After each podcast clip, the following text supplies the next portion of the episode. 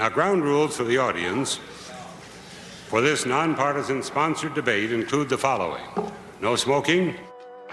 This is made possible by Dustin Campbell, Owe Them Bones, Daily Tech News Show, Andy Beach, Nick Wood, and Craig.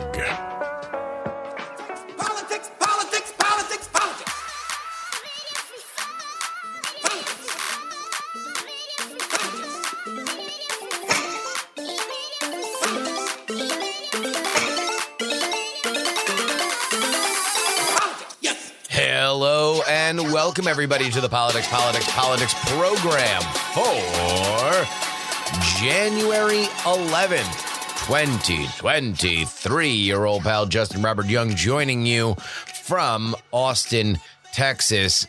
Oh, my God, am I very glad to be not watching the same vote over and over again on television. It was literally driving me insane. If you want audio proof, you can download our Kevin McCarthy's Wild Ride compilation that we put on all feeds yesterday. That includes, if you only heard half the story because you aren't on our Patreon, which you should, TakePoliticsSeriously.com. But if you're not, I put all of the episodes together in one episode that you can listen to if you only got half the story. I think it's some pretty funny stuff. I think it was interesting for a recap of one of the more madcap moments in congressional political history. I would like to submit it to the time capsule. Speaking of the time capsule, we are going to talk a lot of history on this episode because there's just one thing that I can't get out of my craw. There's just one little thought for which will not stop tormenting me. And that is why, after 50 years of Iowa being the first state in the presidential primary calendar, have the Democrats, only the Democrats, decided to make a change. Now, there's a lot of different culprits here. Harry Reid worked, for the last few decades of his life to try to make Nevada the first state in the union. Obviously, there have been a lot of public conversations about how white Iowa is, and I have not been shy about the fact that I am an Iowa defender. In fact, I'm an Iowa caucus for the Democrats only defender.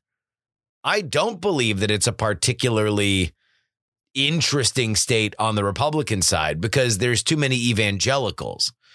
So you tend to get candidates that will not win in other states that win in Iowa. See Rick Santorum and Mike Huckabee. But there is something very interesting about Iowa being the first state. Number one, it is used to being the first state. It has a generation of people, both young and old, that are used to it. It's got these political stations of the cross. You've got the Iowa State Fair, where candidates have to go mingle with the hoi polloi and eat corn dogs in hilarious fashion. You have the steak fries, where each candidate has to go turn over the steak every once in a while. The various different visits to Pizza Ranch. There is just something about Iowa that, because it's been around for long enough, you can measure the seriousness of a campaign. And more specifically, it is a state where you can make a dent in the political media world as an underdog. There is a wealth of talent in Iowa that knows Iowa. So you can staff up fairly easily with a fair amount of competence.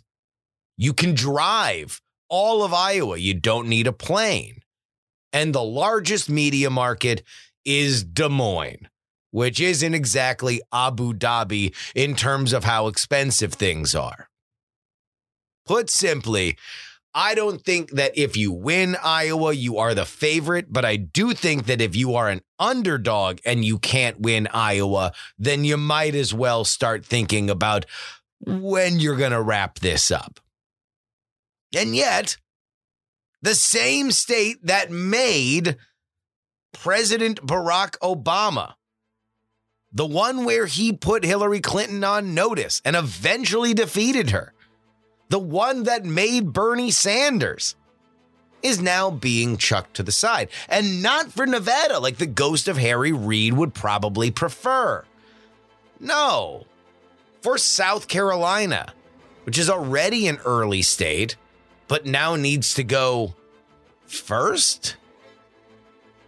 No. There's something fishy here. There's something that is personal. I mean, hell, the plan currently advanced by the Democrats isn't even going to work. They have Georgia moving up and New Hampshire, despite the fact that they both have Republicans in charge of the state that have no interest in bending to the Democratic Party's will.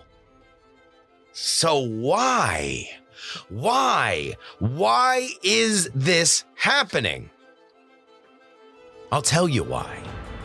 It's because Joe Biden hates Iowa. Start here. The Democrats voted to make history last December by emphasizing and elevating black voices in the early days of the presidential nominating process, creating a seismic shift in the way that America chooses its leaders. Iowa would no longer be the first in the nation caucus under the plan put forward by President Joe Biden and approved by the DNC Rules and Bylaws Committee. At least that's the official story. Because this was advanced by Joe Biden specifically. Joe Biden sent a letter to the Bylaws Committee putting forward that restrictive caucuses should not be prioritized. Joe Biden deliberately and personally eliminated Iowa from its position as first in the nation. But why? Why does Joe Biden hate Iowa? Oh, I'm going to tell you. Oh, I'm going to prove it to you. I am going to lay out step by step each moment where Joe Biden feels personally slighted by the Hawkeye state. And by the end of this, you will know for sure that Joe Biden has a personal vendetta against these people. Welcome to Politics, Politics, Politics. But first,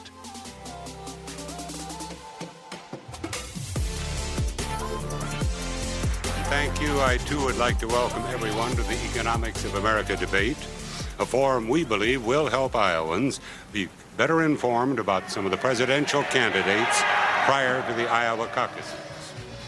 Welcome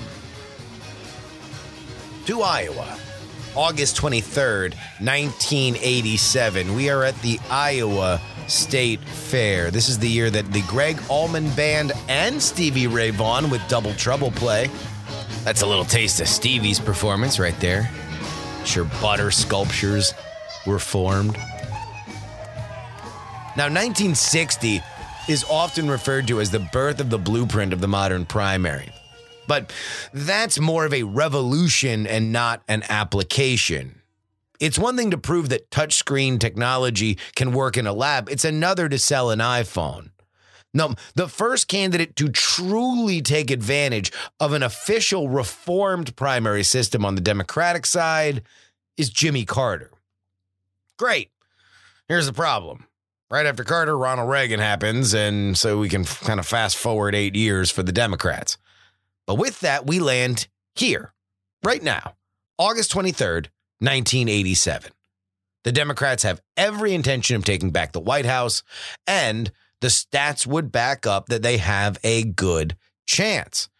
And hell, by historic standards, they've got a pretty deep bench running. Getting down to the business, let me introduce the candidates. And may I ask that there be no applause in interest of saving time. Senator Joseph R. Biden, Jr. of Delaware. Former Arizona Governor Bruce Babbitt, Jesse Jackson, Massachusetts Governor Michael Dukakis, former Senator Albert Gore, Jr. of Tennessee, Missouri Congressman Richard Gephardt, and Illinois Senator Paul Simon.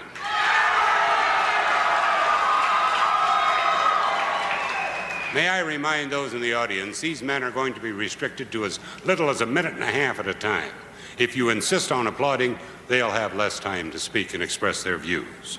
Not appearing in this debate, but thought to be the front runner of this race, is Gary Hart, until a scandal involving a boat and a woman that wasn't his wife in Florida, of all states, because it's the best, sunk his campaign.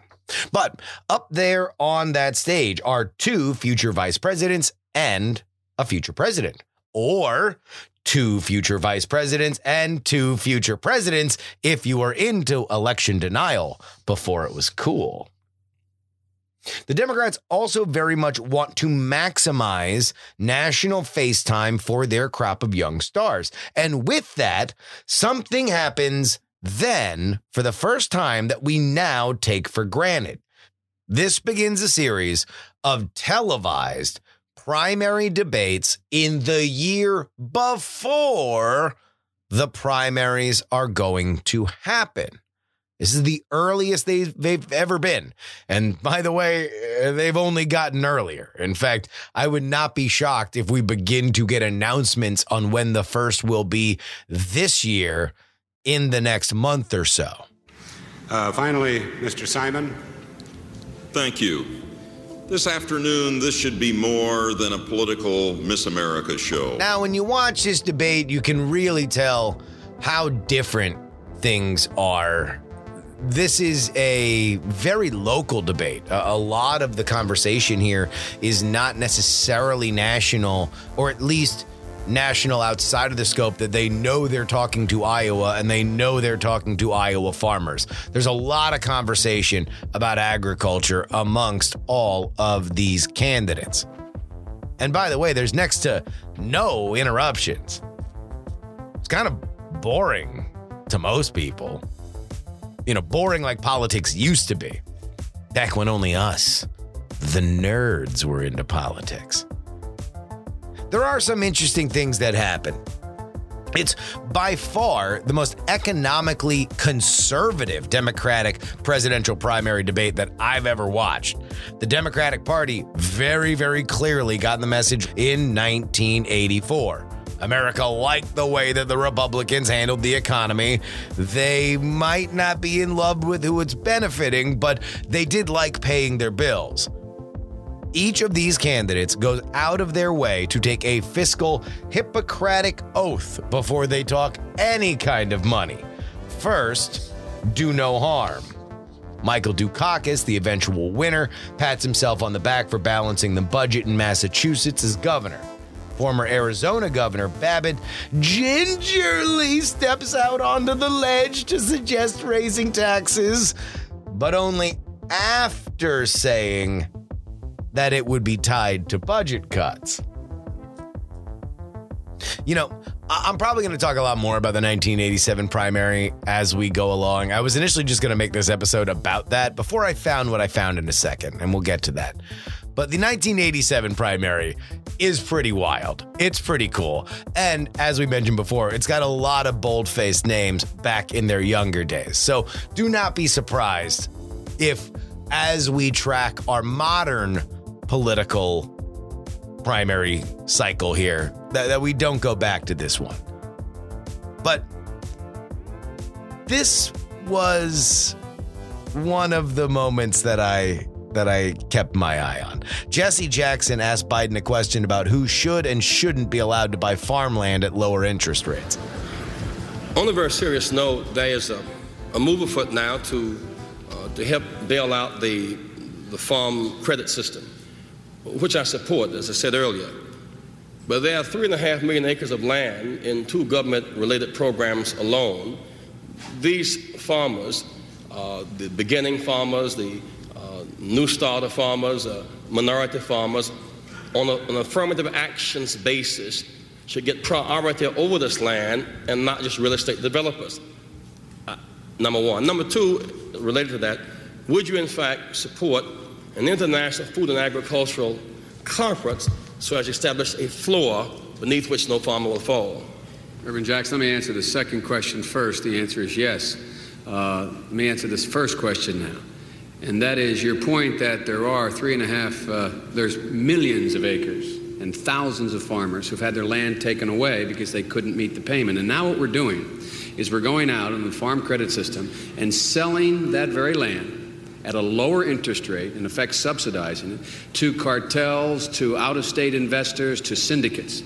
I think we should sell the land back to, at the lower interest rate, the very farmers from whom it was taken. The effect on the federal government is the same. These people are not out of business because they were bad business people and bad farmers. They were out of business because of bad farm policy, and I think they should get the chance, not some cartel out of Chicago or New York or Los Angeles at that lower interest rate. I think you're right on both points and wrong on Graham Rudman. All right, that wasn't really it. I just thought it was cool that Jesse Jackson and Joe Biden were asking each other about presidential stuff back in '87. I was 4, so this is new to me. No, this is what I'm talking about. And it happens right at the end. Literally, the last candidate to give his closing remarks is Delaware Senator Joe Biden. And he says the following. Thank you very much. I'm proud to be with these 6 other people up here. We agree much more than we disagree. And I was trying to think how I'd close here today, and it seems to me there's 2 things that are that come through very clearly. Number one, the United States economy has to be revitalized, not just for the sake of America, but for the sake of the whole world. We are the world's last best hope. If our economy fades, will Japan take over the protection of the free world? Will our European allies do that? The answer is clearly no. We must succeed not only for ourselves, but for the world. The second point that comes clear to me is that the Democratic Party has always stood for growth and for hope. And somehow that's been lost for a while in the minds of the public and maybe even among those of us in the party. And I started thinking as I was coming over here, why is it that Joe Biden is the first in his family ever to go to a university? Why is it that my wife, who's sitting out there in the audience, is the first in her family to ever go to college? Is it because our fathers and mothers were not bright? Is it because I'm the first Biden in 1,000 generations to get a college and a graduate degree that I was smarter than the rest? Those same people who read poetry and wrote poetry and taught me how to sing verse? Is it because they didn't work hard? My ancestors who worked in the coal mines in northeast Pennsylvania don't come up after 12 hours and play football for 4 hours? No, it's not because they weren't as smart. It's not because they didn't work as hard. It's because they didn't have a platform upon which to stand. That's what my party's always been about. We provide people a platform upon which to stand. This is a real if you know, you know moment, because real Biden heads know these words, and they know they aren't good. No. These words are an incantation, a hex that ends Joe Biden's run in 1987 and only allowed him the political capital to run again in 2008. A run that again effectively ends in Iowa. Tack that onto the fact that even when Joe Biden is successful in running for president, he still humiliates himself in Iowa. And yet, it all begins here, amongst the butter sculptures and the Stevie Ray Vaughan. This is where all of the animosity starts, because with those words you just heard, Joseph Robinette Biden Jr. is revealed to be a plagiarist. and we'll explain all of it right after the break.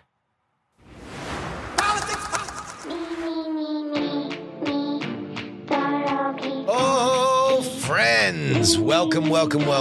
As you can notice, the show has a little bit of a new format. We're not going to do guests every week. We will have a guest next episode. We're going to talk about C-SPAN, the big moment, C-SPAN in the sun, and the unfortunate reason why we are not going to get the awesome camera work that we got throughout the last week during the speakership fight. Anyway, Howard Mortman's coming on. He's the best. We do have a new format, and we are going to have ads on this program. If you are listening on the free feed, there will be ads. It'll likely start next week. I don't control it, but this is something that's going to happen. You can always get a free feed of the program at TakePoliticsSeriously.com, and that's at any level, including the big tent level. Big tent level's $1. I mean, if you don't want to listen to programmatic ads and you would consider me coming into your car twice a week and talking for anywhere between 40 minutes and an hour with you about politics, and then you just give me $1, then this is exactly what it would be. And you can just get no ads there for $1. $1. I mean, if you spend $3, you get 2 bonus episodes each and every week. If you spend $10, you get your name read at the end of the show. I mean, we try to make it worth it for you guys. This is a big year for the program, a big year for you, a big year for me. Let's all do it together. TakePoliticsSeriously.com.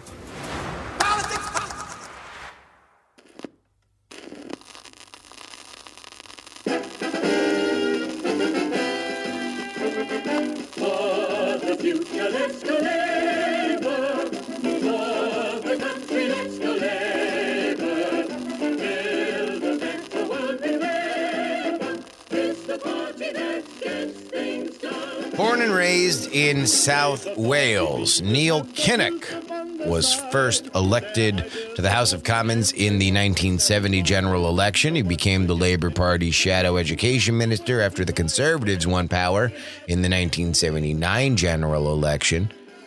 After the party under Michael Foot suffered landslide defeat to Margaret Thatcher in 1983, Kinnock was elected leader of the Labour Party and leader of the opposition. He led the party during most of Thatcher's administration, which included its third successive election defeat when Thatcher won that 1987 general election. But it was Kinnock running against Thatcher in 1987 that created a 10-minute commercial including the following clip. Why am I the first Kinnock in 1,000 generations to be able to get to university? Why is Glenys the first woman in her family in 1,000 generations to be able to get to university? Does anybody really think that they didn't get what we had because they didn't have the talent or the strength or the endurance or the commitment? Of course not. It was because there was no platform upon which they could stand. Yeah. Kind of similar to what old Joe Biden said, huh? Kind of similar in the way that only repeating something you've already heard can be similar, huh? Now, an unrecorded campaign stops in Iowa, Joe Biden's team would tell reporters that he repeated that same line about college and legacy and a platform to stand on, but with attribution.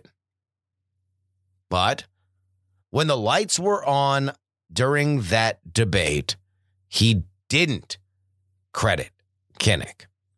Even worse, he buried himself with a little bit of that political charm, saying, you know, on my way over here, I got to thinking, making it sound like this is not something he's rewritten or read, but rather off the cuff.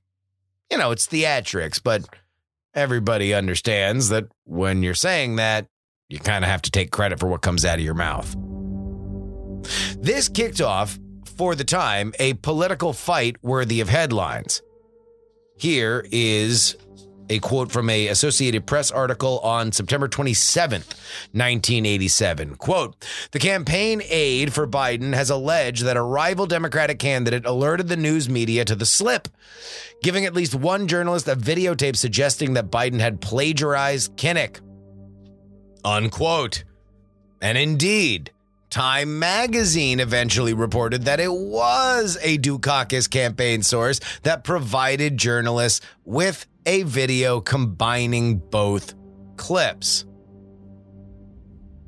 Now, we've covered this before on PX3, back when Biden was running in 2020.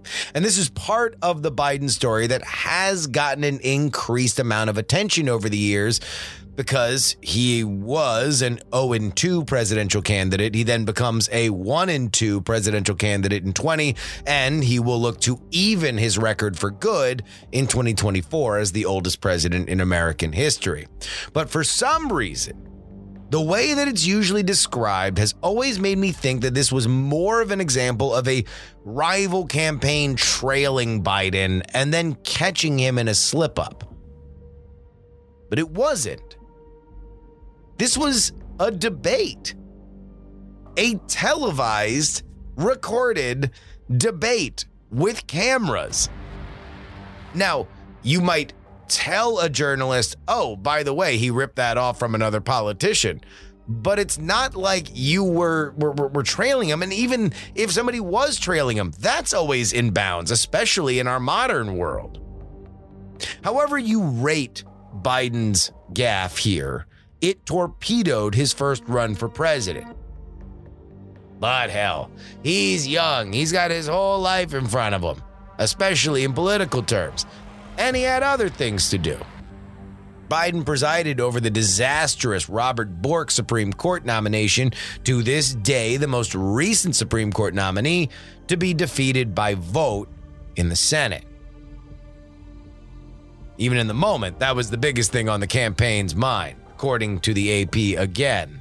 Quote, "What really steams me is that here we are on the eve of the Bork hearings and another Democratic candidate is deliberately trying to undermine Biden, who's going to battle on this thing," said a Biden aide. Because Biden is a Senate creature, it's his natural habitat, it's what he knows, it's what he loves, he returns there. He retires his campaign, Dukakis goes on to win.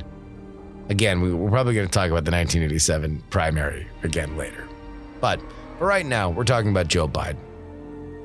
All that happens until 2007. Then, in 2007, 20 years later, he decides to run for president again. Which means it's time to head to Iowa again. And wouldn't you know, just like 1987, Dick Gephardt is running. The more things change, huh? Joe Biden announced his intentions to run for president on Meet the Press with Tim Russert on January 7th, 2007. And Joe Biden files his papers to run a few days later. And the very day he does exactly that, he gets on a conference call with reporters and says the following about Barack Obama. The first sort of mainstream African-American who was articulate and bright and clean and nice-looking guy. I mean, that's a storybook, man. Yeah. Here's how it's covered in the media at the time. Speaking to reporters on a conference call Wednesday afternoon, Biden said his use of the word clean was being taken out of context. Quote, "My mother has an expression, clean as a whistle, sharp as a tack," said Biden, who said Obama is probably the most exciting candidate that the Democratic or Republican Party has produced, at least since I've been around. Oh, by the way, you might now only think of Joe Biden and Obama from the memes where they're like a wacky buddy cop team. Well, in this moment, young Obama Not yet President Obama. Been in the Senate 5 minutes, Obama. He takes enough time to bury Joe Biden. Quote, Obama later released a statement saying that he did not take Biden's comments personally, but they were, quote, historically inaccurate because, quote, African-American presidential candidates like Jesse Jackson, Shirley Chisholm, Carol Moseley Braun, and Al Sharpton gave voice to many important issues throughout their campaigns, and no one would call them inarticulate. And indeed, we heard it on this podcast. Joe Biden seemed to understand Jesse Jackson just fine. Great. I think you're right on both points. And Biden legged out his doomed campaign for the 2008 nomination, but it suffers fatal damage. Where else but Iowa, where he finishes 5th. It technically dies in New Hampshire, where he finished 6th. Which brings us to 2019. In case you need more evidence for why Joe Biden has a very specific personal vendetta against the state of Iowa. We go to 2019. Joe Biden is now the two-term vice president. Joe Biden is a name. Joe Biden has catchphrases. Joe No Malarkey Biden is again in Iowa. And this time, Dick Gephardt isn't. Finally, it is time for Biden to sail. It is an unsettled Democratic field running against Donald Trump. He very much feels that he is the only person that can beat Trump because the Democratic Party is just tilting too far left. And even then, it's in Iowa that he gets testy with a man asking questions. He calls him fat and challenges him to do push-ups or run. You're a damn liar, man. That's not true. And no one has ever said that. No one has heard that. I see it on the TV. You see it on the TV. No, I know you do. And by the way, that's why I'm not sedentary. I don't. I get up and no. Let them go. Let them go. Look, the reason I'm running is because I've been around a long time and I know more than most people know, and I can get things done. That's why I'm running. And you want to check my shape on? Let's do push-ups together, here, man. Let's run. Let's do whatever you want to do. Let's take the nice pizza. This, by the way, is the start of the mental decline for Biden, or at least the discourse around a mental decline for Biden, which his campaign hand waves away by saying he has a stutter. And then, of course, in Iowa, Joe Biden does what Joe Biden does best and loses again in 4th place. Ladies and gentlemen of the podcast audience, the evidence is clear. Joe Biden hates Iowa. Iowa has been nothing but a realm of pain and suffering for Joe Biden. Even if Joe Biden never has to campaign in Iowa again, knowing it exists on the calendar is a net negative for Joe Biden. And so what did he do? He eliminated it from the calendar, replacing it with states that can't even actually make a date that early, while 50 years of staff and caucus-going voters who have done nothing for the Democratic Party but help vet underdogs and find weak points in frontrunners are left in the lurch. The victim of a political homicide executed by a man who has all the probable cause. That's no malarkey. And that'll wrap it up for us today. Politics, written and hosted by me, Justin Robert Young, from Austin, Texas. Our production done by Dog and Pony Show Audio. If you'd like to email the program, it is theyoungamerican@gmail.com. Yes, I know I mispronounced Camus as Camus. Yes. lit grads, trust me, your complaints have been heard. Your voices made it to me through all of your student debt. I apologize that I mispronounced the French philosopher. If you would like to tweet the show, it is PX3 Tweets. If you would like to tweet me, I am Justin R. Young on Twitter. You want to share this podcast with your friends and family, it is px3podcast.com. If you are enjoying the new format and you would like to say, hey, thank you for putting some effort into these things, you can give me a one-time donation. Just a little tip off the top. PayPal.me/PayJury. That is PAYJURY. Venmo is Justin-Young-20. Venmo money's not real. That's actually a legitimate scientific fact. Prove it by sending me $1. Cash App, PX3 Cash. And then you can send anything you'd like to me in the mail. P.O. Box 153184. Austin, Texas, 78715. Again, that is Post Office Box 153184. Austin, Texas, 78715. Ads are coming to this show. If you don't want to ever hear ads, you can head to TakePoliticsSeriously.com. Cheap as $1. You can never hear a programmatic ad on this program. That's $1 a week, by the way. $1 every week.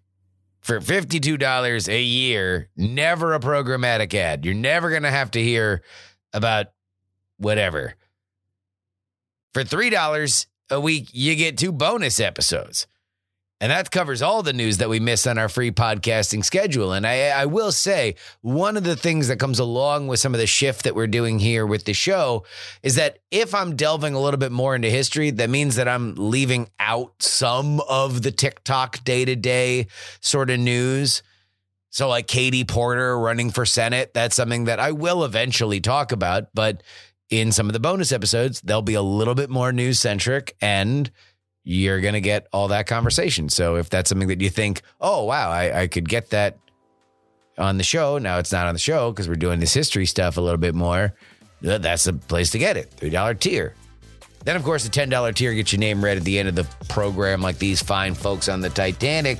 $10 tier. Justin, Jason, Andre, C. Garcia, Matt, Craig Potts, MC Dradio, Unsafe DB Levels, Katie, Amanda, Yeo, Pinball Shop, DP4 Bongo, Catherine, Todd, persons familiar with the matter, invoke Gloria Young for King of the New World Order, Edison, Up, Up, Down, Down, Left, Right, BA, Select, Start, Dr. G, Neil, Charles, Darren, 100 Mile Runner, Aegis Arslandian, Bluefront, and the Lenina, DL, Stephen, Chad, Pneumatic, Terran, Miranda, Janelle, Adam, Chief, Andy, Robert, Casey, Paul is awesome, Brad, Richard, just another pilot, middle-aged Mike who loves Frank got abducted, Utah, Jimmy, Montana, the Gen, ALDLDLD, really, Chopper, Andrew, and Joshua. If you would like your name as part of the program, head on over to TakePoliticsSeriously.com. That's where you can get access to all of our patron rewards.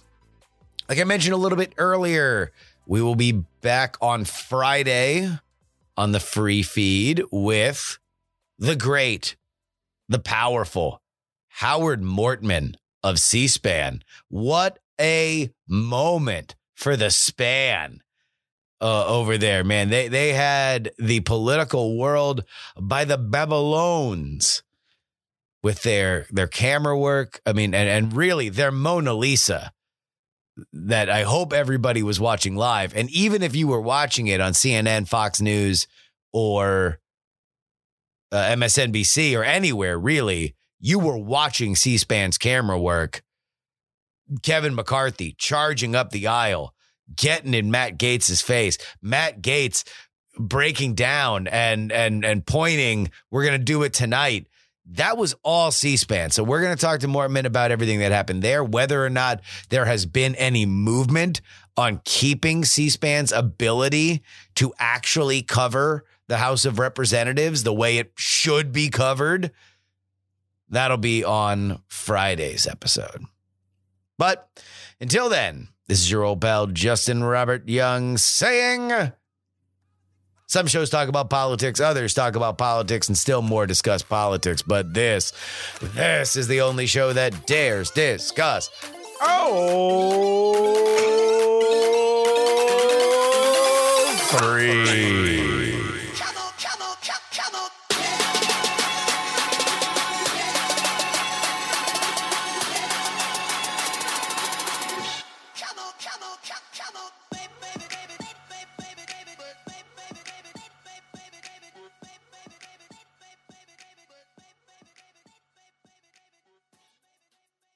Diamond Club hopes you have enjoyed this program. Dog and Pony Show Audio.